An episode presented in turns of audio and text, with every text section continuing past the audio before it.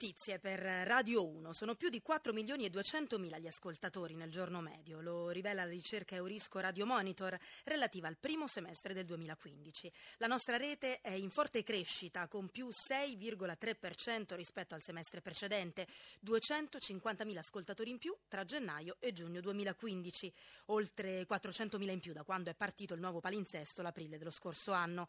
Il direttore Flavio Mucciante. Eurisco ha messo nero su bianco un aspetto che in tanti avevano già percepito, ma che attendeva di essere certificato da numeri ufficiali.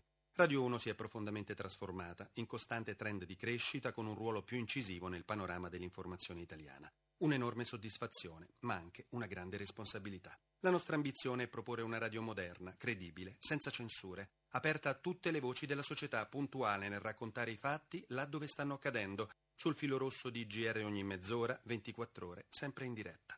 Vogliamo essere uno dei motori della rivoluzione digitale in atto, arricchendo la cosiddetta radio lineare con prodotti diversi che ciascuno può ascoltare in qualsiasi momento della giornata. Gli highlights dei TG internazionali postati su Twitter, i fotoracconti su Instagram, i video assist della redazione sportiva e l'ultima edizione del GR1, sempre disponibile in streaming sull'applicazione Radio Rai.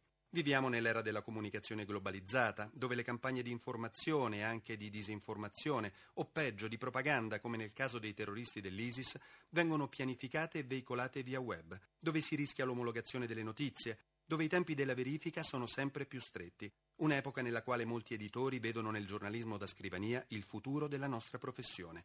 Ci batteremo perché questo non accada, consapevoli del nostro ruolo che è quello di un servizio pubblico serio ed affidabile che rappresenti realmente tutti, una radio di strada nel senso più nobile del termine, la radio che trasmette dai palazzi delle istituzioni come dalla terra dei fuochi, in fila con i greci davanti a banche chiuse, come avverrà tra poco con Radio Anch'io nel cuore di Atene, la radio che allo studio di Saxa Rubra preferisce una postazione di fortuna accanto al pilone crollato della Salerno-Reggio Calabria, avendo come sottofondo non musica di playlist, ma il rumore dei tir su un accidentato percorso alternativo che lambisce le case, con gli ascoltatori che attraverso WhatsApp, mail, social network segnalano, correggono, puntualizzano e diventano di fatto i nostri redattori aggiunti in ogni angolo del paese.